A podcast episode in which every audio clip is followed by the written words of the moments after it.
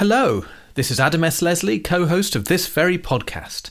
A quick plug before we start my folk horror novel, Lost in the Garden, is now out and available in all good bookshops, including Blackwell's and Waterstones. And now back to your regularly scheduled RetroTube.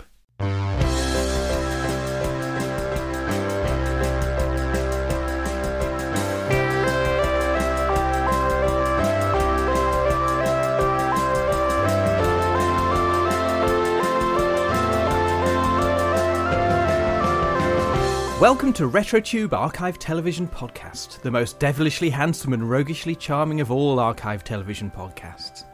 I'm Adam, this character peering sheepishly over the fence is Heather, Hello. and in a change from the advertised programme, we're going to be looking at one of the three ancient pillars of BBC children's television. There's Blue Peter, there's Doctor Who, and then there's Grange Hill.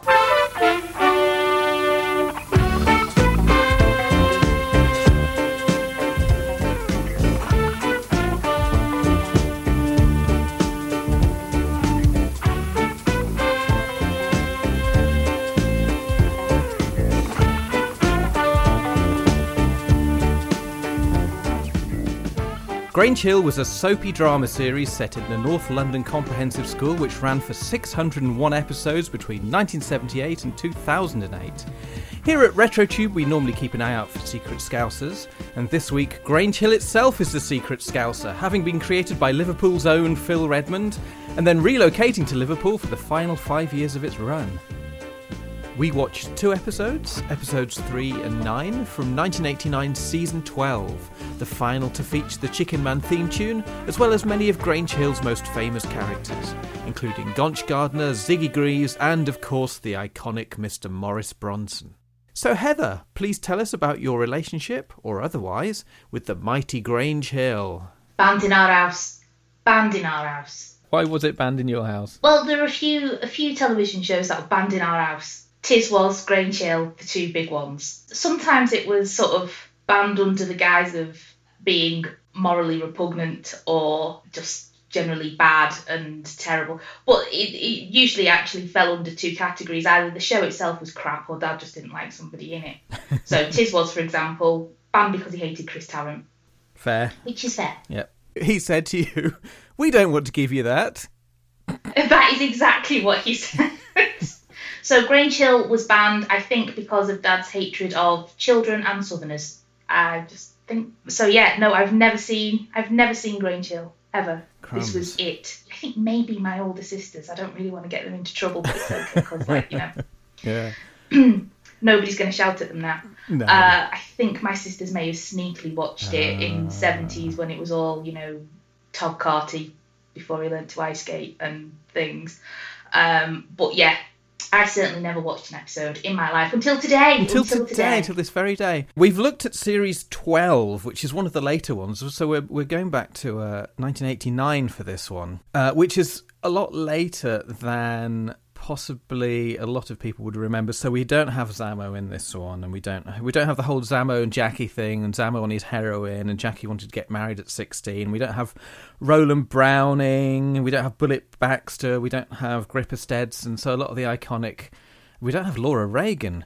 Uh, a lot of the iconic characters are are not in this, but I picked this series because I was 13, 14 when this went out. I think I was I think I would have just turned thir 14 quite recently. So I was at secondary school by this time and I was this was kind of the height of when I was enjoying it the most. And can I say, this will this is all going to this is all going to eventually come out in the episode. But oh my god, I'm so so glad you chose the, this series. Oh really? Why is that?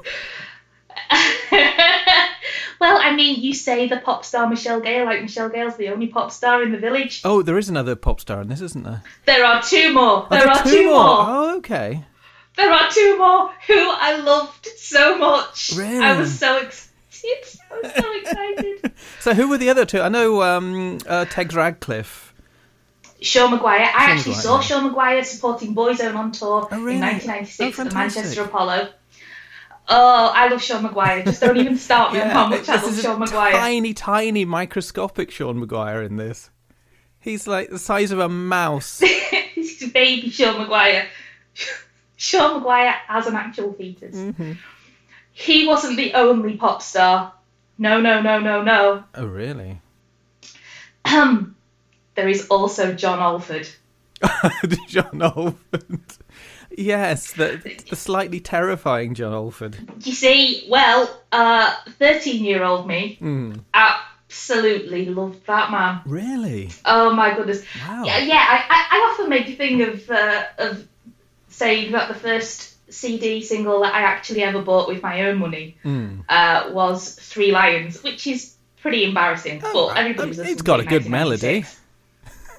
How well did that make It me sound? It wasn't. It wasn't. It was like the joint first single I ever bought Hmm.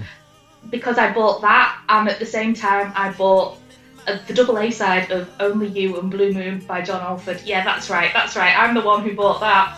Wow, those those are some old songs. I think he released three singles, and I bought all three of them, and I recorded his appearance on top of the pops, and oh my god, how much was I mad! I even watched London Burning because he was in that. Yeah. How much did I love John Alford? I was uh, so, so horribly, horribly in love with him age 13. So, yeah, this was great for me. And then he became a very angry man outside courthouses. He did become a very angry man, but we, he kind of always looked like he was going to become a very angry man outside of courthouses. I don't mind. Because he's quite small and dinky and cute, but also really scowly. Yes, this is exactly what my type looks like, Adam. Have you ever met me? This is true. Small, dinky, cute, also furious. very, very grumpy.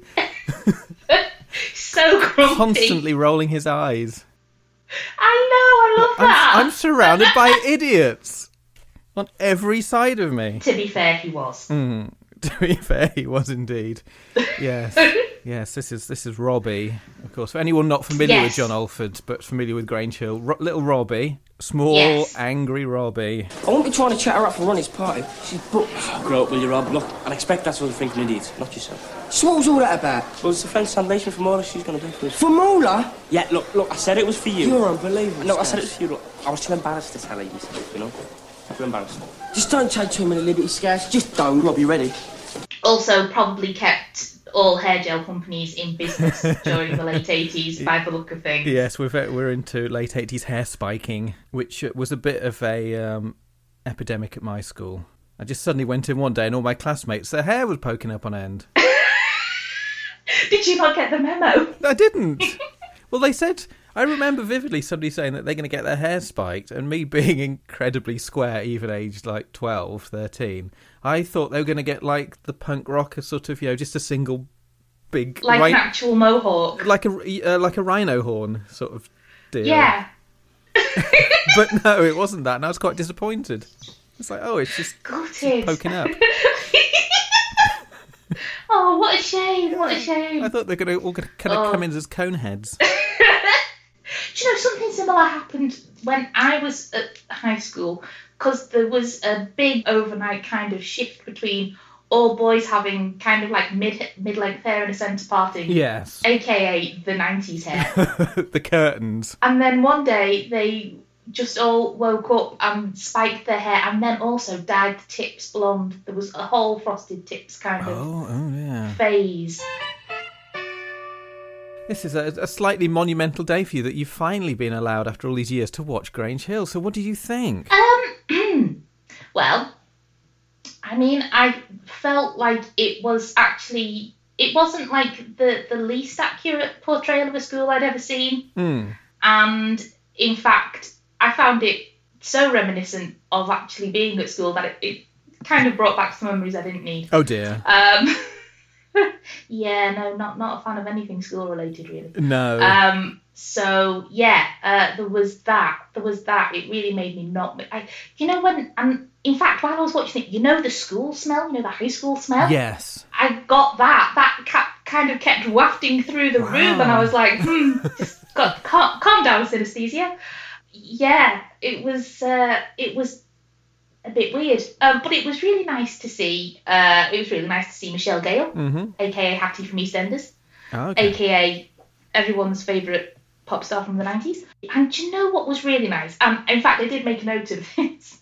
I don't know if it's because like I've just I've not been to London for such a long time. I haven't actually been to London since 2014. Wow. So yeah, I know it's been a really, really long time. So I found it quite difficult to understand what the hell any of the children were saying With their North London accents. Until Ziggy came Until on. And I was like, Ziggy thank God. like a breath of fresh air wafting through like a Ah, breath of fresh was- air. Like finally somebody was- without an impenetrable accent. Hey kids, are you like us? Are you That was it. That's exactly what happened. all these kids were just like mashing all words together in ways Going, that didn't right, go. is it and not- then is it not- pronounce- like, hey, like, okay, why is it here, Carl? I can't." That's exactly what. That's exactly what happened. And then Ziggy started talking. I was like, "Thank you, thank you. At last, somebody I understand." uh yes. So that was that was good. It was all right. I kind of see why Dad banned it. I mean, it's not. It wasn't that satanic. It wasn't awful. So yeah, no, there was there was Askauser and a Scottish man. There was. Um, but ev- everybody else just like seriously probably didn't even know where the M25 was. Yes, everyone else was quite posh or just from North London. We should talk a little bit about the very, very famous theme tune and the opening titles because, disappointingly for everyone involved, I haven't picked uh, a series which has the famous Sausage on a Fork opening titles. I don't know if you're familiar with the original No, Grange Hill opening titles at all no. for, for years and years, for essentially 1978 through to 1988, so for the first 10 years, the opening titles were a different arrangement of the same music, uh, which is called Chicken Man by the late Alan Hawkshaw. He died a couple of weeks ago, there from the time of oh, recording. Oh, bless Which is a him. shame. Yeah, it's a good. It's a good tune. It's a good tune. It's a bit of a it's a piece of library music, so it wasn't composed especially for the show, and it was also used on Give Us a Clue. Because of course. So it's an extremely famous theme tune that was also used on a game show, which is quite odd. It'd just be like blankety blank having the EastEnders theme tune as well, or something like that. That's very odd. Do you know? I think I'd probably start watching EastEnders if I had a chance to film tune. Yes, so the original opening titles that ran that were on for ten years was sort of like a, pa- a pages from a comic book, as if Grange Hill was a comic, and it was all the panels of the kids. And it was like a lady blowing a whistle as two children went for a ball in a game of netball. Um, and the kids swimming in the swimming baths. Um, but the most memorable and famous bit in it is a sausage skewered on the end of a fork flying across the room, across the canteen. Ah, yes, because nothing, nothing says high school life like a sausage on a fork. like a sausage on a fork, airborne, making its way across the room. Of course, it happened. It happened at least once a week at my high school. exactly. So if you say to anyone who grew up watching BBC television in the 70s and 80s, you say sausage on a fork, everyone knows what you're talking about. And I think there is even a Twitter account called Sausage on a Fork. Shout out to sausage on a fork. But we didn't watch the Sausage on a Fork opening titles. We watched the brand new one. It has a new arrangement of the theme tune that they used for 1988 and 1989, uh, and a new, Yes. much more angular, groovy. Very, it's very, Yes. very angular opening titles. Very angular. Mhm. Very, very late Yes. 80s. It involves a television making its way across screen, showing. I wrote it down because somebody has to. Yeah, that's true. Because you knew I wouldn't have. No. Sylvester the Cat, a glamorous woman, Phil Cool, an owl, the Superman logo, and a smiley face. I don't know why I wrote that down, but it's one of those things that always intrigued me because it goes past so quickly. There's a girl in a school uniform with a with a skirt that is at a very peculiar length. Oh, really? Okay.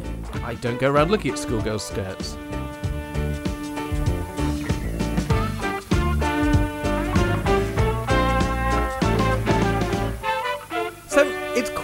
You're not a Londoner, like I'm not, hmm. it's quite surreal No, the day not. you go to London and look at a tube map and find out that Grange Hill is a real place. It's not a fictionalized part of London. There's a- There is a real place called Grange Hill in North London. You are joking. I'm not.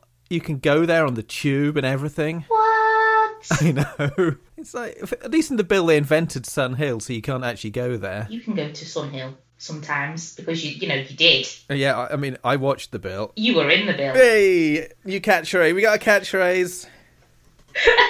yep, it's been used in three episodes now. Yeah, Count them. officially a catchphrase. Twice as coincidence, three times as a catchphrase. I can't believe Hill's a real place. I am I'm shook, as the kids might say. So we normally for this, if there if the, an episode is fifty minutes, we normally watch two, and if an episode is half an hour, twenty five minutes, we normally watch three. But there's so much going on in every episode There of was Grange a lot happening. that we actually only watch two episodes because they are incredibly dense, and it's good because they don't feel it. They they managed, to, I think, managed to get a good balance, a good pacing that it doesn't feel rushed or airless, Yeah. or just a jumble. They managed to somehow structure it so that there's a ton of stuff going on in this because they're 25 minute episodes. They are. They do feel more like 50 minute episodes, though, because of the amount of stuff that's happening. Mm. It's quite a wild ride. And I think also it's one of those shows like Blake Seven and like Prisoner Cell Block H in so much as I think when it first started in the late 70s, it was a lot grittier and was a lot more like to do with youth unemployment and racial divisions and that sort of thing and probably shot on 16 millimeter film i haven't watched the earlier ones in quite a while but i get the sense that the earlier ones were a lot more grittily realistic whereas these episodes apart from one particular moment were quite jolly weren't they really They were quite jolly, apart from one particular moment. I mean, to be fair, it was the last particular moment, so it came as quite a quite a surprise. it's quite a, a reversal of um, tone yes, quite a sudden switch in tone yes, I was not expecting that. generally it's about hijinks and larks There is a lot of hijinks. There are lots. And I get the sense that a lot of the the younger actors were essentially playing it for comedy, particularly the dimwit, ginger dimwit, Trevor Cleaver. Oh, 30 year old man dressed as a schoolboy. Yes. That was. um, the first episode we watched was episode three. That's right, And yeah. my first two sentences are. Why is there a 30 year old ginger man dressed as a schoolboy? oh my god, John Alford! So you didn't know that John Alford was going to be in Grange Hill? No, I didn't. I mean, I knew that he, I knew that he was in it, but I didn't know that he was going to be in the episodes that we watched before I started watching them. Some of the storylines, I was like, ah, yes, I know what's happening here. I'm, I'm picking up on this. But um, yeah, a lot of them, I was just like, I don't know who this person is. I don't know who you are. I don't know what the point of view is. No, I, it's difficult because that's the thing. Most of these characters, apart from the really little kids like Tiny Sean Maguire, you'll have a long-standing relationship with already. Like the last essentially four or five years growing up with these same kids, Yeah, so we would know exactly who Gonch Gardner is and Ziggy Greaves is and those sorts of things. yeah, I get So that. you- you're getting thrown in at the deep end, I am a little bit. like Jonah. Uh, that's an in joke. He's reading Queen. I didn't really appreciate Trevor Cleaver at the time. He was just sort of like annoying buffoon who was just always like irritating everyone and getting in the way and being a bit of a thug. But I found him so entertaining this time round. He was quite entertaining. Like uh, he's played by John Drummond. Trevor, Robbie, what are you doing? I was just gonna um, turn the sand up, sir. Really? I had no idea you were interested in the rainforests of Brazil. Definitely. Hey, boys. Oh, yeah. Yeah. Definitely. Well, you do surprise me. You always look so bored in geography lessons. No, sir, you, you've got me all wrong. I've always been interested in, in, in ecology and stuff like that. Ecology. Yeah, cod, codgely. Mandy, is this true? Well, yes. They do seem rather interested in certain animals and their relation to forestation. He's putting on such an entertaining. He's very physical. He's always just shoving people about. There's one bit in one episode where there's a kid with a walk on, a walk on part. He's just got one line that he delivers to Trevor Cleaver, and John Drummond grabs this kid and th- throws him literally to the floor. he does. But he's always just sort of like aiming kicks at kids that are passing, shoving people, and he's just having a whale of a time. He's and he's just so dim. It's brilliant. He is. And I never really got over the fact that he's clearly like about 90. um, just like nobody is that old until they go to school. Um, he's like the uh, he's like the the old guy in in the Mouseketeers on the Mickey Mouse Club.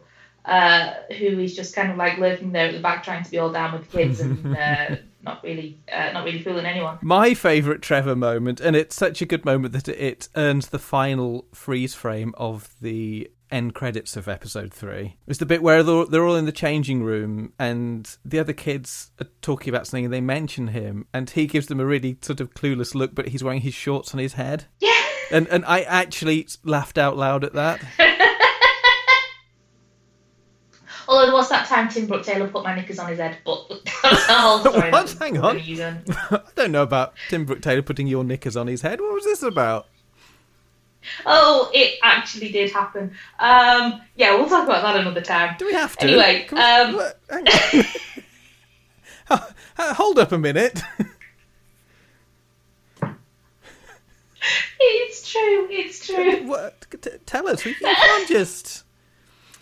The the listeners will not concentrate on the rest of the episode because they'll be wondering They'll be how about Tim Brooke Ti- Taylor with my how your knickers ended up on Tim Brooke Taylor's head. Um, And does, does Uh. Mrs. Brooke Taylor know about this? I think Mrs. Brooke Taylor was fine with it. Okay. And yeah, there, there was there was no there's, there's never been a problem between me and Mrs. Brooke Taylor. Don't you That's worry. all right then. It was all a lot more innocent than it sounds, but that is what happened. Anyway, let's talk about Grange Hill. So there's no story. There is a there is a story, but we might use it for the goodies episode. All right then. Say it, it, there's a preview for the goodies episode. Now forget that and concentrate on, on the Grange Hill things we're talking about. Because it's the kind of thing. If I was listening to a podcast, I'd just be like thinking, "What?" Tim I mean. I'll, I'll tell I'll tell you if you want, but like Go on, tell just- us. Okay, okay. When I was following, uh, when when I went to Edinburgh Festival in twenty uh, in two thousand and three, four, I think one of one of the years, maybe even been later. Anyway, it doesn't matter what year it was. The point is, Graham and Tim were doing a show at at Edinburgh Festival for the whole run, and I went up with some girls, and it was my job. I don't know how I got roped into this, but it was my job to make costumes for us for each night because you know we wanted to we wanted to like go and, and show our support. So I I made like some t-shirts and I made like a little gibbon glove for myself for uh, for one and which Graham particularly liked. I said it would be really really funny if somebody threw some knickers up on stage at the end, and so I got some and I decorated them all in like you know goody type slogans like goody goody yum yum and I'm a goody and anything anytime you know things like you'd find on a pair of knickers Of course. um, and at the end of the very first show, and they only they only actually sang a song on the very very very first night. They didn't do it after that, uh, but they sang Wild Thing. And at the end, I threw the knickers up on stage, and um, Graham saw them, pointed, burst out laughing. Tim saw them, physically shoved Graham out the way, ran to pick them up, and walked off stage like twirling them round his finger. And I was like, this is literally the funniest thing I have ever seen in my life. And then we were waiting backstage to see them. And then they came out and uh, Tim saw me. He pointed at me and then he, he kind of like rummaged around in his bag. And he got the knickers out and put them on his head like, hey! so yeah, Fantastic. that's that. now we can all relax. we can, we can, yeah. Tim Brooke Taylor loved me. Oh, he's only human. you're very lovable. Thank you. Anyway, Grange Hill. Back to the dimwit Trevor Cleaver, who thinks that his friend Vince has second sight because he predicted everything that would happen the first morning back, including the ceiling collapsing, and the ceiling has indeed, Right, in the corridor, has indeed collapsed. So. Trevor thinks that now thinks that Vince is psychic. right. Okay, that's that is why that is why Robbie is getting very grumpy about the whole possibility of ESP being a thing. Yes, he he does spend the entire episode rolling his eyes at how big Trevor does. Cleaver is and just throwing his hands up in despair. So I made a note here as well. We meet uh, George A. Cooper. And I think one of the good things about Grange Hill is that it had all these young actors in, but it was held up by. There's always a good collection of stalwarts from arch- archive TV. So in this we have George A. Cooper, who was in lots of things, and you're probably familiar to you because he was in stuff like Danger Man and all sorts of things that you would watch. He was the uh, caretaker. Yes, I knew I knew him from somewhere. Yeah, yeah, he's one of those character actors who would turn up just in small roles in lots of things. He, he was just gainfully employed all of the time. Exactly. Gwyneth Powell as the iconic Miss McCl- Mrs. McCluskey, the headmistress, and of course the wonderful Michael Sheard, who we'll get to in a bit. Uh, but also one of the teachers later on was our own uh, Anna Quayle playing Miss Monroe. You look just like him. Do I? You're the first one that said that ever. Yes, you do, look. She doesn't look like him at all. Her character, Miss, Ro- Miss Monroe, made the fatal teacher error that all teachers inevitably make. She said, Now, my name, as you know, is Mrs. Munro. Now, in other schools I've taught in, I have been given a nickname. A nickname based on a famous American film star. Now, I would like you all to know that if I hear that name being used, I will arrange for you to meet my big brother. And when I say big, I mean B I G. Big. and then of course from that point on, everyone called her Marilyn because that's exactly what teachers always do and they never learn. George A. Cooper, his middle name was Alphonsus, Oh, and I think that's rather wonderful. I just thought his middle name was A. And then we meet Ronnie, Callie, and Fiona, who are all a bit interchangeable. One thing I noticed from watching this is that the show is definitely more interested in the boys than it is in the girls. It is, because all they did was read the star signs. Read the star signs, they planned a party, they don't have much in the way of characters. I mean, it's sort of realistic because you do get a lot of kids who are fairly interchangeable. It's not like in real life. There's like there's the cynical one, there's the grumpy one, there's the thick one. Yeah, people aren't that groups of people aren't that clearly def- defined in real life. So it's quite organic that you get these groups of kids who are a little bit interchangeable with each other. Yeah, But definitely the girls don't really get anything fun to do. The boys get all the hijinks they do. they get all the running around and the scheming and they get all the fun funny stuff to do and the girls mostly get get complaining oh stop it cut it out ziggy stop it oh get off what are you doing leave me alone oh ziggy robbie stop it that's all they do in this Wow. I thought you'd been kidnapped and been replaced by a Cockney girl. It was a worrying moment for me. Wow. they're not cockneys they're north londoners No, that's true. Sorry. Mm. you Apologise. will be girls just want to have fun but they don't get to in grange hill They don't. They do get to plan parties and, and read horoscopes, though. and they have a uh, Michael Caine based moment of enlightenment where they decide to have an A party and a B party. And I did write that Michelle Gale's Michael Caine impression is perfect. Sort of. in so much she, she says not a lot of people know that. It was absolutely not. She literally just says the line that he's never said. Yeah, no, because Peter Sellers invented it. We start the night at the church hall. Yeah, and finish at half ten. All the deadbeats, wimps, and bores go home. And all the people you really wanted to come to your party come back to my house for an all-nighter. Brilliant. Absolutely brilliant. Hmm. Not a lot of people know that. There's Vince, who is the one who's supposed to be psychic but clearly isn't. He's he's the archetypal long streak of misery. He is, absolutely.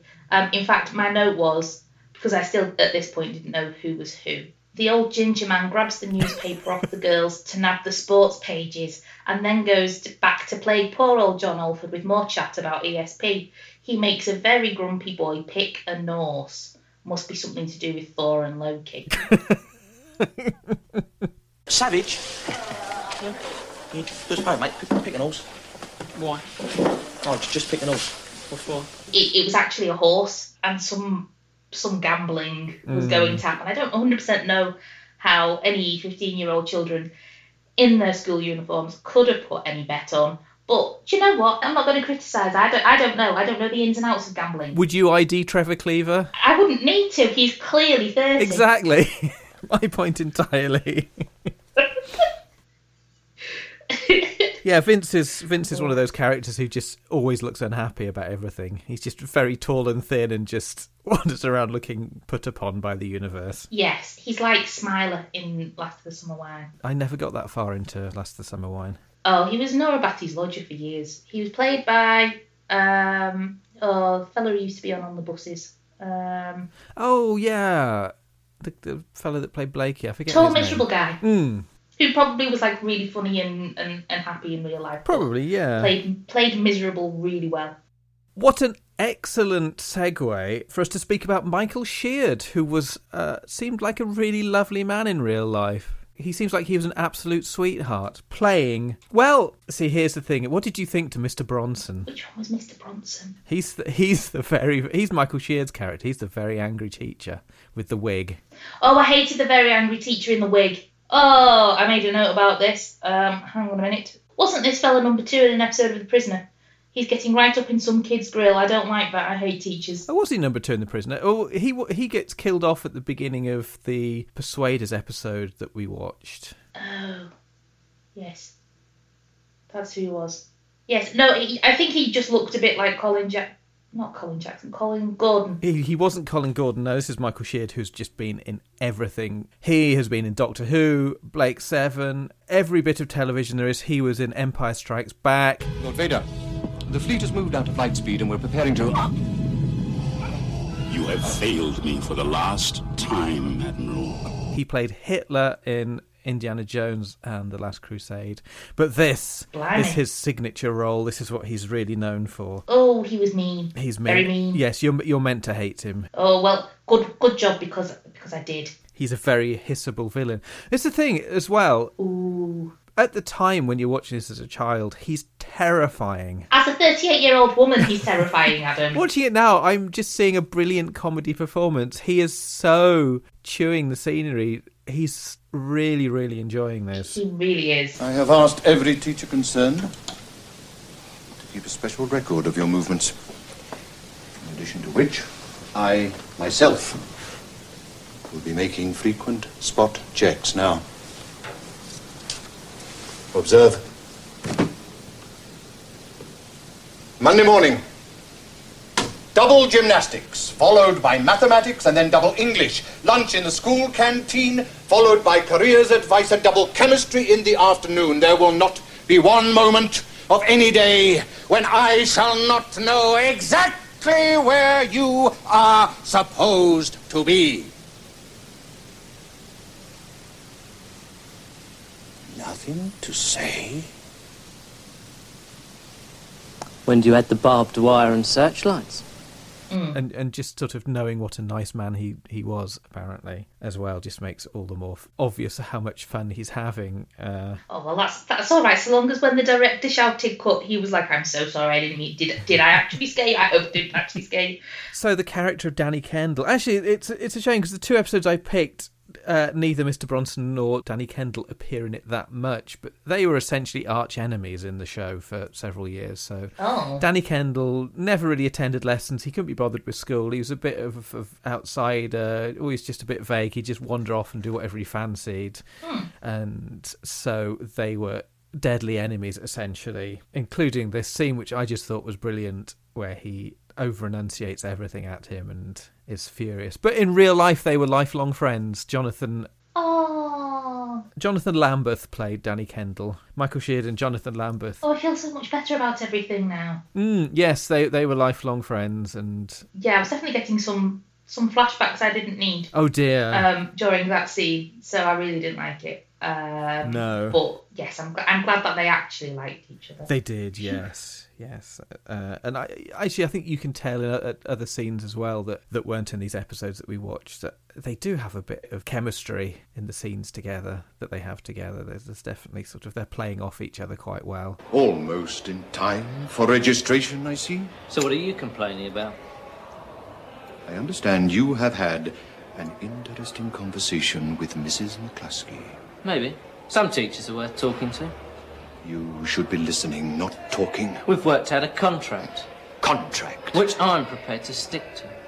The rules are what you should stick to, boy. The same rules for everyone. Not everyone's the same. School is not a restaurant where you may pick and choose from a menu. No. And just stuff it down your throat till you're sick of it. You should I be a- agreed with Mrs. McCluskey I wouldn't be late. So if you'll excuse me, sir. You have not defeated me, Kendall. What you say doesn't matter anymore. But Michael Sheard is just he's one of the greats, I think. Anytime he appears in anything, it's always improved. That's what you said when we were recording The Persuaders, so you must really believe it. It's true. And he'd turn up on shows like Going Live or he'd be on the broom cupboard in character as Mr. Bronson. But he wouldn't be playing a secondary school languages teacher who'd been invited onto a television show. He would be the whole character transposed into a different show. He was the only Grange Hill character that could actually escape the show, which made him that little bit more scary that he wasn't just confined to Grange Hill in the way that everyone else was. He could escape it and he could he could come into the broom cupboard with Philip Schofield and he could stalk your nightmares the way that he stalked the corridors of Grange Hill School. So that made him that little bit larger than life. He's like the Candyman or something. He's he's a a proper stalking demon coming coming through the corridors. He was all the nightmare teachers that all the children had ever had, concentrated and boiled down into one single bewigged, mustachioed, terrifying teacher growling and roaring and screaming, You boy, out of windows. Although, actually, when he was on other shows, even though he was being this menacing character, he would have a bit of a twinkle. And having said all that, he did feel a little bit safe and a little bit neutered when he was on Going Live. You kind of got more sense of the jollity, the joy that the actor had playing this character and interacting with Philip Schofield or Sarah Greene or the the pop stars in the same way that he would interact with Danny Kendall or Ziggy Greaves or any of the other mischievous characters. And there's something special that my generation of British kids experienced watching Empire Strikes Back that no one else in the world really had, which was seeing Darth Vader force choke Mr. Bronson on the cinema screen. It's like, yes, he's he's been defeated by Space Mr. Bronson because that's what Darth Vader is. He's essentially Space Mr. Bronson. He's the he's the grumpy languages teacher and the black helmet and the long cape, shouting "You boy!" out the window at Luke Skywalker and chasing Han Solo in his car. It was all rather magnificent. He was this wonderfully primal character in a way that the other stern or fierce or strict teachers on Grange Hill never really captured. He was universal. So please, vote for Mr. Bronson. Don't vote for me. and there's no reason why I should go in the gunge tank. I think Mr. Bronson is the man you should vote for. We've seen him on Grange Hill. we've we've seen. Ooh. You. Mr. Boy. Bulldozer, or whatever your name is. Uh, it's, it's Crane, Mr. Crane. Bronson, sir. sir. Yes, sir. Your viewers will know that I took my dunking last Tuesday. I do not intend to be dunked again. No, no, sir, no. No. I think, therefore, I shall remain here to make sure you behave yourself.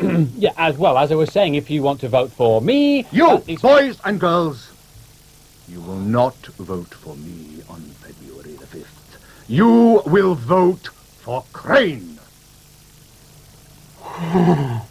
yes.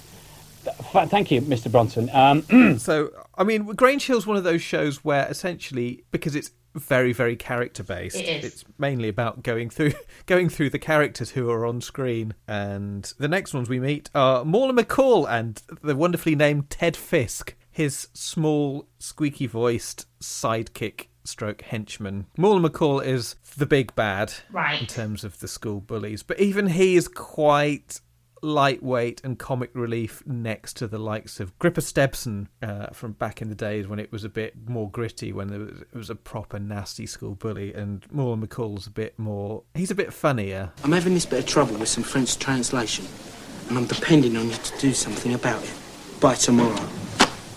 Me?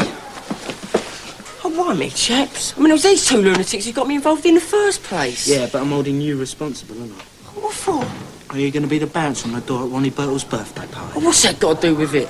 Tell him what happens when I get upset, Ted. It kind of like gets physical. But they're, they're so unthreatening that at one point they they are threatening to uh, physically assault John Alford, and he sh- just shoves Ted Fisk in the face, and they don't really do anything about that. Well, fair enough. I just like saying Ted Fisk. it's a good name to say. Ted Fisk. My next two notes. First one is poor John Alford is the world's most long-suffering BFF to that old man. so I don't quite know what what happened, but it must have. But there was definitely some eye rolling involved. Mhm. I don't even think they like each other. I don't. I don't think they do. They were just together a lot. And then, wait a minute, isn't that tiny squeaky child Sean Maguire? It is! Oh my god! I don't know who. That microbe looks familiar. I, I, I, had, I had to look. I was like, that child has got Sean Maguire's face. That's so weird. oh, hang on a minute. That's your actual Sean Maguire. I know. God love him. Before he was Aiden and Easties. Um, we're not really going to mention Sean Maguire very much, which is unfortunate because you know. No, I mean we can if you want. I didn't make any notes on it. General Cupcake. Yeah. Um, he and his friend.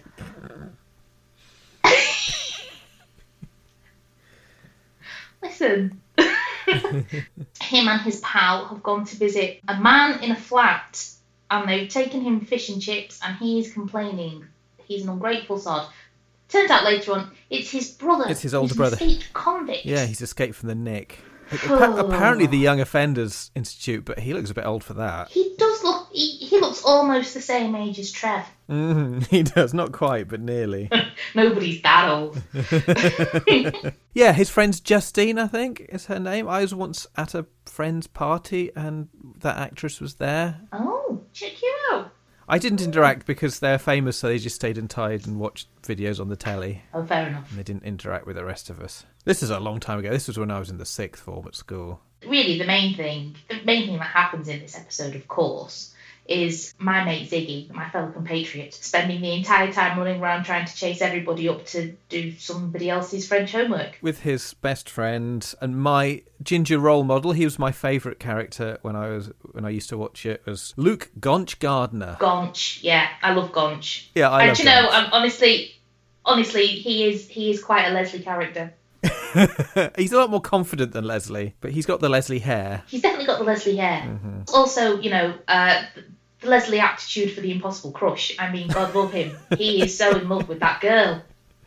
Crikey. Oh, Mandy. I totally shipped it. Oh yeah, and, and also Mandy's totally my type. I mean, I know. when I was the appropriate age, of course. But yeah, the brainy one, the brainy one in specs. Yeah, it was a beautiful thing, and I hope they ended up getting married. They do end up together by the end of the series. This is the final series involving these characters, and they do end up. It ends up working out for them. They probably got married. Yeah, I would imagine so. Yes, uh, Mandy Fremont. This is the first time we see her in this episode, so she's. Although she's the same age as these characters and they've all been in it for years, this is her intro- introductory episode. And frankly, Grange Hill has long been crying out for a swatty brain box because that's kind of the one sort of character they don't really do very often. Swatty brain box girl with glasses. And that's how you know she's swatty brain box because she's the only one of the girls wearing glasses. It's definitely the only way that you know Yes. how intelligent a person is. They do seem rather interested in certain animals and their relation to forestation. She meant horses jumping over fences. I know what she meant, mate, and I also know she was having a right pop at us. Still, she didn't grass us to Robson, did she? That's all that matters. She knows what she said. I loved it. I loved that. She was great. She was great. Gonch is trying to be all subtle about the fact that he's got a total crush on her. I, I mean, he's trying to be subtle, but it's like he may as well wear a giant neon sign over his head that says, I like you. It says swoon. and why not? Why not Mm-hmm. indeed? Why not indeed? Because Gonch Gardner is the best. There's nothing wrong with a respectable. There's nothing wrong with a bespectacled, tall, geeky girl. That's what I say. Is it ginger bias that my two favourite characters are Gonch Gardner and Trevor Cleaver? No. Do you think this is just bias on my part? Is it bias on my part that my favourite character is Ziggy? Probably not. Ziggy is very good. I mean, in terms of perf- entertaining performance, I think he is also up there as just somebody who's just very, very confident and completely owns the screen when he's on. And Yes. Christopher George, I think his name is, or George Christopher. He's got two first names, so it's difficult. got to two first names. Know which way around they go. Uh, uh, Georgina, ah, you had a pub, didn't you? Well, actually, I was waiting for you. But listen, anyway, I've I've got this French translation here, right? I wonder if you, you could do it for me. Well, why should I? Well, you see, because it's not for me, it's for Marla. Marla, get lost. No, no, no, it's not what you think it is. I mean, we pay you for it. Wait, what's going on? I'll tell you, but it doesn't concern you, son. Oh no. You ready, George? Yeah. Yeah, Georgina, so Wait. listen. What? Who's staying here? What's going on? I told you, it's none of your business, mate. Just watch it, Greaves. Don't go getting ideas about Bertle's party, all right? Well, what ideas? Don't come that low with me. You know what I'm on about. Georgina, she's already booked. Does she know that, does she, son? No, but you do. That's what I'm worried about at the moment. Now go on your way like a good little chappie. He was little Jimmy Corkhill in Brookie. I wouldn't have known him from Grange Hill, but I would have known him from Brookside because you know it was. We ended up move, we ended up moving a, away from Merseyside altogether Mhm. when I was about six, and um, Brookside was really the only way that we got to hear people speaking normally. and also, my mother was in love with the fella who played Billy Corkhill. Oh, really? But she couldn't say Corkhill. She used, she used to call him Corkindale. oh, Heather's mum. Ah, yes. No, Ziggy's very good. I, li- I, I like how organic their their um, nicknames are, Ziggy and Gonch, because they don't really relate to their names. It does feel like actual nicknames. There are some really bonkers names. No, I don't know what a Gonch is. Why is he called Gonch? But I I like that because there's sort of these roundabout nicknames that actually do kind of grow organically onto people rather than just kind of like Yeah. he's not just called Greavesy, he's called Ziggy for no apparent reason. I wonder if Ziggy played guitar. Yeah, he's he's jamming good with Weird and Gilly. Yeah, you'd think. Here are two more characters to meet. it's just like a uh, the conveyor belt of these It is. There are a lot of people. generally quite miserable looking children and this is possibly the most miserable looking of all of the children is uh, georgina hayes who is just an embodiment of sulk She is very sulky. yes although she is being stalked by trevor cleaver Yeah, he's like properly, properly. Uh, it's it's quite it's quite a threatening thing. I would certainly not like it. Um, and everybody keeps telling him to back off and leave her alone, and she's like, she's tiny, and he is, you know, an old giant. he's an old giant And then the short, the short-haired girl who is with her. There was some serious lineage that would not have happened now, because the girl, because the short-haired girl whose name I don't know, helen kelly Helen Kelly. She wants to be an. En- she decided that she wants to be an engineer, yes this is the episode in which she decides she wants to be an engineer and um, she goes to she goes to see the uh, vocational guidance counsellor. vocational guidance counselor Vocational guidance counsellor. Um, she goes there, and the vocational guidance counsellor says, uh, "You can't be an engineer. You're a girl. Why don't you be a secretary or a childminder?" Childminder. She's like, "What the actual ever living?" And I cannot stress this enough. Fudge. she's furious she is furious, and like you know, fair play, fair Mm. play. And she does, and she properly calls out the misogyny. You know, like, Mm. would you would you be offering these career options to boys? And she's like, yeah, sure, of course we would. No, the baby goes yes of course yeah i think Mauler mccall would make a great babysitter couldn't, you just couldn't even be like that. Just wow, that's just oof. Yeah, that that whole thing of her. Uh, I I actually misread the scene when I watched it originally. So this this contains the scene because she does become properly obsessed by wanting to. Be, that becomes her thing, wanting to become an engineer. And this this episode is is the, the point at which she realizes this. And at the time, I read it possibly unfairly that she was just impressed by the handsome structural engineer who comes in. I thought that. No, I that I wrote that. I wrote that Oh, down. really? In fact, That's funny because because watching it now, I don't, I didn't read it that way anymore. So I sort of went. I remember him being really cool, but he's not at all. He's this really. He's a terrible actor for a start. He's incredibly wooden. he was awful. He, she's acting him off the screen. Hello. What brings you back here? Just interested. You found out what caused it yet? Oh, it's fairly obvious straight away. Cowboy builders. When the old ceiling started to crack, instead of completely replacing it, they just put a skim of plaster over the top of it and screwed the suspended ceiling straight into that. So all the old stuff that was falling off was still there, only held up by the new stuff. For a while, yes. It's heavier than you think, plaster. All the vibration, the people walking the floor above, was bound to bring it down sooner or later. Well, if it was as obvious as you say it was, why are you still checking? Just to make sure there's nothing else involved. Look, it's my job to make sure it's structurally sound before the necessary repairs are done. That's why you're called a structural engineer. Here. Do you want to have a look? Yeah. But yeah, but this time I, I I read it that she just found it genuinely interesting and like, oh, this is fascinating. Yeah, no, I that's that's yeah. I definitely read it that it, there was some kind of a, Huh. a, a crush thing happening, but th- maybe I was probably judging her by my own standards because you know me, I fall in love seventeen times a week. Um, this is true. I, I mean, I fancy everybody. if there's one thing we're an expert in, it's crushes. It's we we fancy people like nobody else. in both senses of the word. I attract I attract women like flies.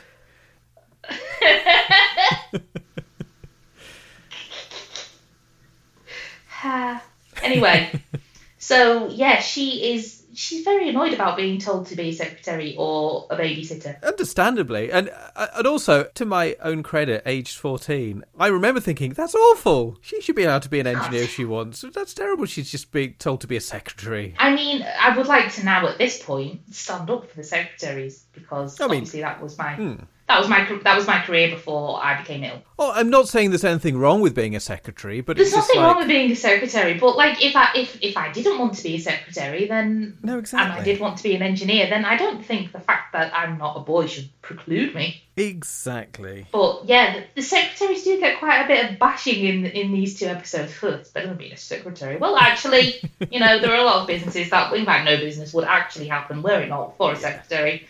And uh, just ask just ask any doctor about the importance of secretaries. Yes, the no, end. n- n- no shade here from secretaries, but certainly anyone with ambitions to be an engineer shouldn't be told that they should just be a secretary instead. That's fact. And be a good girl and run along now. Danny Kendall.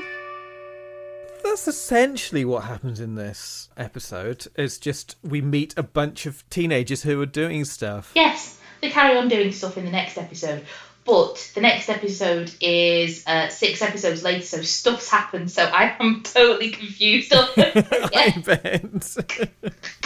well, I, I wanted to say that it's weird that I enjoyed this show because, of course, I would have spent already eight hours at secondary school and then come home and spent another 25 minutes watching some other people at secondary school. But I think it was quite enjoyable to watch it at a distance in a non participant way. Mm. And it's a bit like watching horror films. You get to experience the situation, this unpleasant situation, without actually experiencing it. You can step away from it at any moment and not have to have any of the consequences from it. So it's a sort of vicarious way of going through the school day and watching these other people doing it. But at the same time, it's kind of idealized because you have this group of characters. It's a bit like Prisoner Cell Block H as well in that, that respect, that you have this group of characters trapped together in this enclosed, limited environment, and it's very structured, but you have characters within it are testing the boundaries of what's allowed and what they can get away with, and that creates the drama. And it's idealized in the sense that this is the school experience we all wish we could have had. Certainly in this much more playful era of the show, when it is about this group of firm friends, but they're very time limited firm friends. You don't get any sense necessarily that these will be lifelong buddies. Uh, and that's not even important. It's not a poignant thing that they won't necessarily be lifelong buddies because they're very ephemeral and they're just getting up to amazing hijinks in the here and now and doing all the larks that we wish we could do and casually interacting with each other and bantering and being very witty and being indignant in that comical way that they all seem to be doing. yeah, I don't remember any such hijinks going on at Tarleton High School. they're not bored. And I think being at school, one of the primary emotions is boredom, and that's the one that's stripped out entirely. There's always something going on. So we've jumped from Series 12, Episode 3 to Series 12, Episode 9. This is the episode that Daisy is watching in Spaced. That means nothing to me. Oh, Vienna. In a masterstroke of scheduling, this era of Grange Hill was repeated in the mid 90s in the late mornings on Sundays on BBC Two. I seem to remember. So it was perfect for groggy students to reacquaint themselves with the sober world.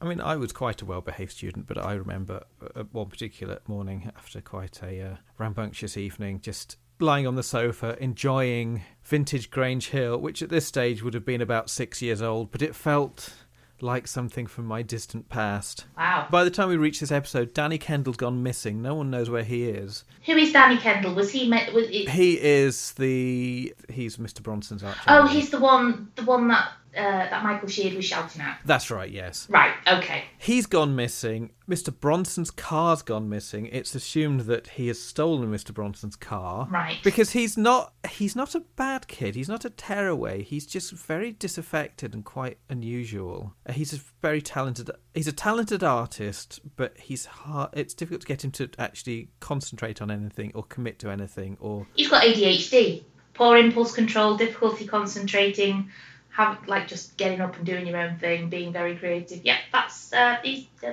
kids got ADHD. could well be, yeah. But he is just instead relentlessly bullied by Hitler in a wig instead of actually getting any help for it, Absolute sod. isn't he? But he's So yes, he's gone missing. and they they're taking bets on whether he's going to turn up again or not. Yes, uh, Ziggy and Gonch are running a sweepstake. Yes, they are in the tuck shop. Uh, and I, I enjoyed the rueful I didn't understand kid. I know. God bless him. Tiny little kid. like something out of Bugsy Malone. He just he really is. He's so he's so small that that John Alford actually had to crouch down to be on eye level with him. That's how short he was. he's bet 20p He did. uh, and his winnings would be 7p and he doesn't understand that he wouldn't also get the 20p back and he's heartbroken. And he just repeats, I didn't understand. But I didn't understand. that would literally be me though. That hundred percent. That is that is how I would do. Right, and another one at three to one on. Uh, Alan Parker. You do get your state money back, don't you? Of course you don't know, no. Well, listen, you know that bit I put on? Give my money back. He wants his money back. Right, uh, next turn, uh, 15 to 1. I'm sorry, I'm sorry, pal, but you don't get your statement of return. That's not fair, I didn't understand. Life's not meant, you're not meant to understand, right? You don't understand things, do you? Didn't understand. I know you never understand, but you're a sad man, really, ain't you? I mean, we're not Trevor Cleavers or nothing. Didn't understand. Well, what happened? Didn't understand. I told you. Didn't understand. Come. I made a note because there is some diversity in the casting. It's not it's not a, an all white cast, but it's No. the, the note I made, it's very black and white casting. There are no Asian kids. There's no Muslim kids or Sikh kids or you know No. no. It's it's only white kids and some black kids, and that's entirely it. And even you know going to school in Newport Pagnell in Buckinghamshire, I went to school with Muslim kids and Sikh kids, and there's not a single turban among the you know in the entire playground, which is very unrealistic. Yeah, especially for London, which has always been Yeah, North especially- London. It's gonna be very mixed. especially cosmopolitan. Mhm. Yeah, yeah. Um, I mean, like I went to, I think I went to a hundred percent white school, but I, in fairness, it was an inbred village in the middle of Lancashire, and everybody was related to each other. Yeah. So um, people only had like three fingers on each hand. it sounds very much like where I grew up. it would make sense for, for that area where nobody moves in and nobody moves out, like Willy Wonka's chocolate factory. Um, but for North London, absolutely not. No. Yeah, I would definitely be expected more people. Yeah, just a, just a much more of a mix of backgrounds and Yeah. religions and ethnic ethnicities. And like you know, diversity isn't ginger kids. I'm sorry. no, no. I mean, I'll give them that. We're very well represented. you are so well represented. Like they're all ginger. Pretty much. Even Mr. Bronson's toupee. Is ginger. It's certainly more diverse than Prisoner Cell Block H, but that's not saying anything. But it, it's certainly not, even for like late 80s, it's certainly not, I don't think, close to being representative. No, definitely not. I made a note. There's a nice bit of sound design in one of the scenes where they're having a lesson about different ideologies, and you can hear Oh, yeah. recorder practice going on in a different room, which is Yeah, quite yeah. I, I, I thought at first it was me having a weird auditory hallucination. or Now, is the same behaviour always considered deviant? Sorry, miss. Sorry. can you think of an example of the same behaviour being condemned in one group and approved in another? Um, no, miss. No, miss. Not fair, miss. What about rowdy behaviour? Do you think that students are judged as harshly as football supporters after a match? Uh, suppose not, miss. No, suppose they're not. It's all on a studio set, but it does make it feel Yeah. like a real school. That sort of detail. Yeah. They didn't have to put in a recorder practice, but it does. It adds to it, and it you for, you know you just assume it's a school. That's right. I've I've just written here. I liked Mandy. Aww. so So did did Gonch. Gonch, yeah. And he's trying. Oh, I like. I liked this because he was trying to get dating advice from Ziggy. He says it doesn't matter how brainy you are. It's a matter of charm, sex appeal, wisdom, and being streetwise. You see, ask a Scouser. We've got it all in spades. In spades. Gonch has this weird idea, which seems to be seems to have come from a Hanna Barbera cartoon, that if Ziggy asks Mandy out, she'll be repelled by him and will be more interested in Gonch, and also Georgina will then step up her game at the same time. None of which really makes sense in any psychological way. That makes absolutely zero sense whatsoever. it's a terrible idea, Gonch. there's there's a weird bit of storyline that goes on in this episode where, for some unknown reason, the two school bullies are after Ronnie's bag. Oh, it's because it's got her keys in it, so they can steal her scooter. And Mr. Griffiths, the caretaker, played by George A. Cooper, who, like Michael Sheard, is clearly doing a bit because it's all. The acting is generally quite realistic. I mean, the kids are kind of playing it for comedy, but in a realistic way. Yeah. But Michael Sheard and George A. Cooper are both doing a bit. They're both playing very heightened characters. You know you've Stand noticed by, this picking up bike mate. school. Right. I know it is your bike, I know it is. Excuse me, it's these but two if, over if here. I had my way, you would not be coming to school on this in the Oh, first no, that's just being my bike. Will you do something If you about ask me, giving a motorbike to a oh, girl of your age is asking for it. You believe kill yourself on that thing. He's gonna let them get away with it. Listen to the voice of reason. If she hadn't come on it in the first place, these things would not have happened. Am I right? Of course I'm right. Oh my The caretaker is just absolute. uh, We thought we thought the vocational guidance Council law was bad, but this, this, oh my god! I almost leapt through the screen and bumped him on the nose. Give a motorbike to a girl? What? What? What? What's wrong? What? Giving a motorbike to a girl your age is a mistake. What? No, it's not. Because she was doing fine. She was doing fine with the motorbike. It was fine. It was doing no harm to anybody. It was those two stupid boys who are boys who stole it. Why aren't you shouting at them? They broke the freaking law. Yes, th- uh, he essentially blames Ronnie Birtles for having her own scooter stolen, and they two awful boys run off scot free. Mauler McCall and Ted Fisk. I'll repeat that. Ted Fisk. Ted Fisk. That's right. Ted Fisk. Ted Fisk. We're going to get t-shirts made with Ted Fisk on. Ted Fisk's face. Yes. Actual Ted Fisk's face, but also underneath it will be written Ted Fisk's face. exactly. he's quite a Bugsy Malone type character as well. He's he's definitely the like the the mobster's sidekick, the, the little guy with the squeaky voice. Then it's, it starts to snowball towards this very famous conclusion to this episode. It starts essentially with uh, genial Scottish teacher Mr. Mackenzie asking Gonch or Ziggy to take a bin bag out to the, the bins on their way home. I think does does the chase not start because Trev is once again trying to get hold of Georgina, and Ziggy shouts at him and tells him to leave her alone, and then throws throws the bag of rubbish at Trev, and that le- that is what leads to the chase. Yes, that's right. I, I like that chase bit because it's just nice to be out the school and it's nice to do something that's that's just visual Yeah. and it's not dialogue based. It's them running around and they're out of the school environment and it's a, a bit of action to it and it's very very memorable. But just because of what it leads up to, but it's you know that that whole very visual scene leading up to the their discovery at the end is is seared into the memory of everyone watching it. Mm. And actually, in my mind, I I was surprised it was as late as 1989 because I thought this all happened much earlier in the run. But, But no. this is this is right at the very end of the 80s. So they are in this really grotty, gloomy garage full of junk and old mattresses, and it looks very seedy. And they discover Mr. Bronson's abandoned car.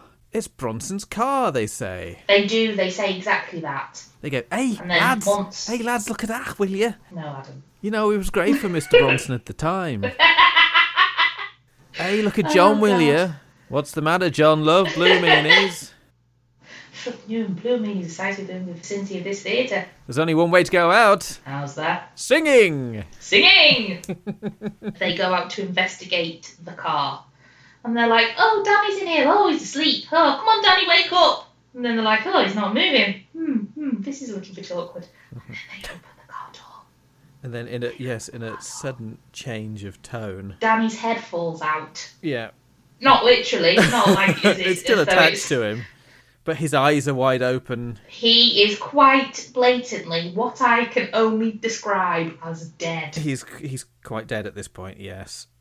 He's 100% not living. And it was definitely a shocking moment. I remember it well. I was shocked. because it wasn't flagged up before. It wasn't one of these things that you, you get quite a lot nowadays. It's like tune in to see Danny Kendall's death, all that kind of stuff. Yeah, we we had no idea it was coming, and unlike Prisoner Cell Block H or even something like The Bill, Grange Hill had a very very it's a very very low fatality program. It doesn't have a lot of deaths. There are maybe three or four in total. So this is quite a rare and shocking thing. And, and particularly for the viewers, because Danny Kendall had been around for a good few years. He's a long running character. He's a very memorable character. He's quite likable in his own sort of rebellious, off in his own world sort of way. And he just dies. Just like that.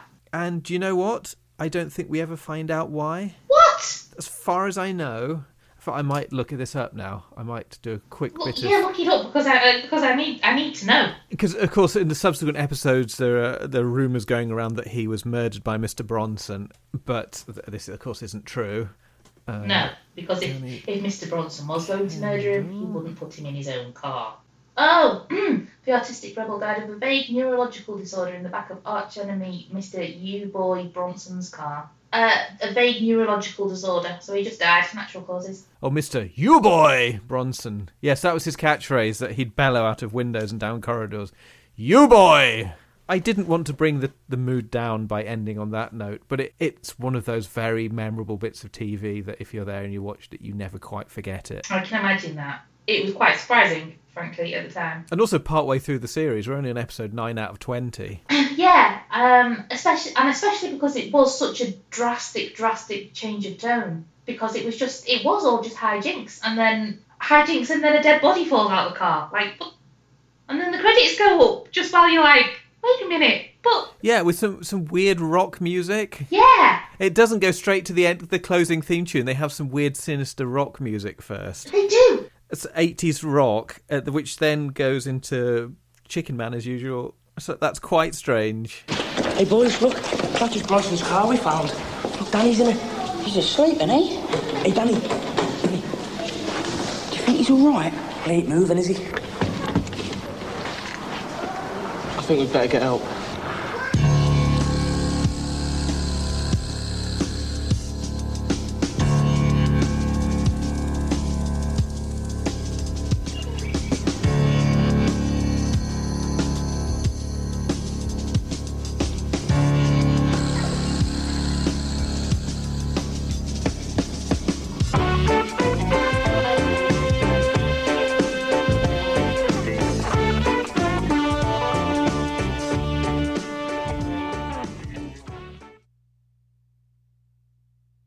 Of course, we always ask whether you'd watch these again when we get to the question part, which we may be there now. Honestly, unless you really, really, really, really, really liked it, there's no real reason that I for me to expect that you'd watch this again. No, I no. Now, now I know. Now I know how Dan, Danny died. Uh, yeah, no, I'm good now. because I think it is one of those things you have to be either 15 to enjoy or to you have to have watched it at the time. Yes, I think so. I think so. Um, I just don't need any. I don't need any reminders of that awful period in my life. No, was at school. exactly. So, so no, I shan't be watching it again. I didn't hate it, but No. I just don't. I enjoyed the episodes that we watched. It was it was fine. You got to uh, enjoy some forbidden fruit. I did. oh dear. I made that sound a lot more um, salacious than I intended to. It did. Sound a little odd. Came out sounding a bit wrong there. Did you have a favourite character? I know. I, I I'm pretty sure who your least favourite character is. I mean, I can certainly guess Oh. at it. Uh, I, I I would say Mr. Bronson. He he was pretty nasty, but he was only in our scene. That's true. He wasn't in so it much. I didn't get to spend Yeah. any time with him. He was he was like my worst moment of he was like my worst scene. My favourite. Can I have two favourite characters? Because Oh, you can have I- as many as you like. There's a lot of them to choose from. Robbie and Ziggy. Really? for, for the most obvious reasons. Yeah. Um, it was just really, it was just really nice getting to see John Alford acting, Mm. um, because nobody's seen that for a really long time. He was good at it, um, and also Ziggy was the only one that I understood.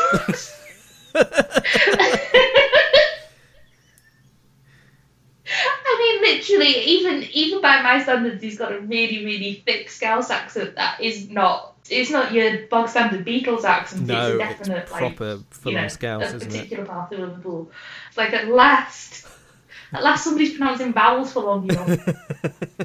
it's, it's been a while since I've heard anybody rolling the K's. Um, so yeah, th- those two are one of my favourites. My, I, You should put that on a t-shirt. It's been a while since I've heard anybody rolling their K's. Um, yes, I think my I think my favourite characters were uh, Gonch, uh, basically the Ginger Massive, Gonch and Trevor, uh, and also uh, Mandy Fremont as well, of course.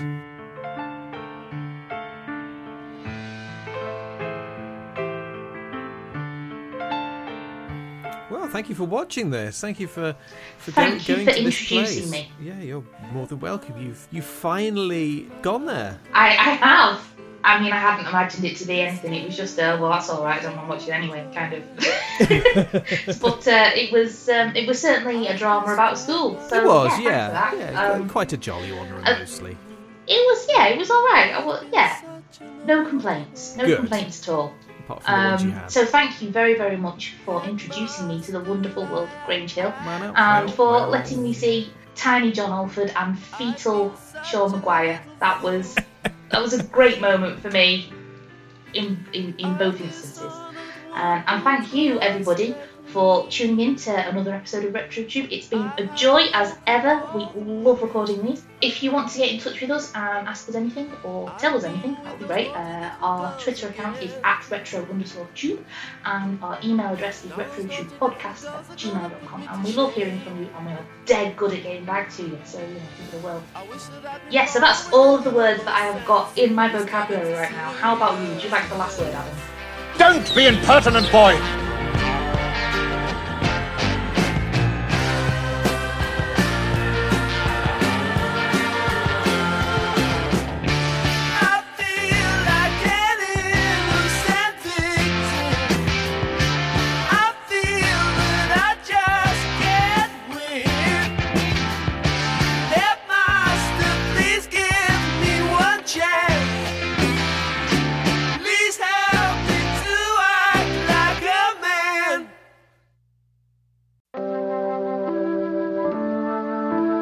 This is Adam S. Leslie, co host of this very podcast. My folk horror novel, Lost in the Garden, is now out and available in all good bookshops, including Blackwell's and Waterstones.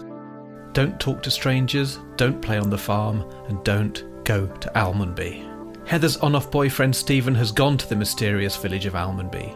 He went for two weeks, and no one has seen him in six months. The only trace of him which remains is his voice, distantly calling for help, drifting across the fizz of shortwave radio. With a couple of friends in tow, Heather sets off through a warped, distended version of the English countryside, baking in perpetual summer, to track Stephen down and to find out for herself why everyone says, don't go to Almonby.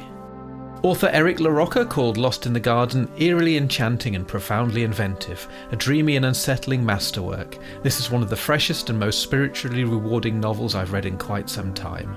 And author Matt Wesolowski described it as like trying to recall a troubling and beautiful dream. It's like peering through a wound in the world, sorrowful and uncanny and utterly stunning. This book is magnificent, like nothing I've ever read before. Thank you, Matt and Eric. Lost in the Garden by Adam S. Leslie, published by Dead Ink Books, priced at ten ninety nine. Look for the pink and white cover.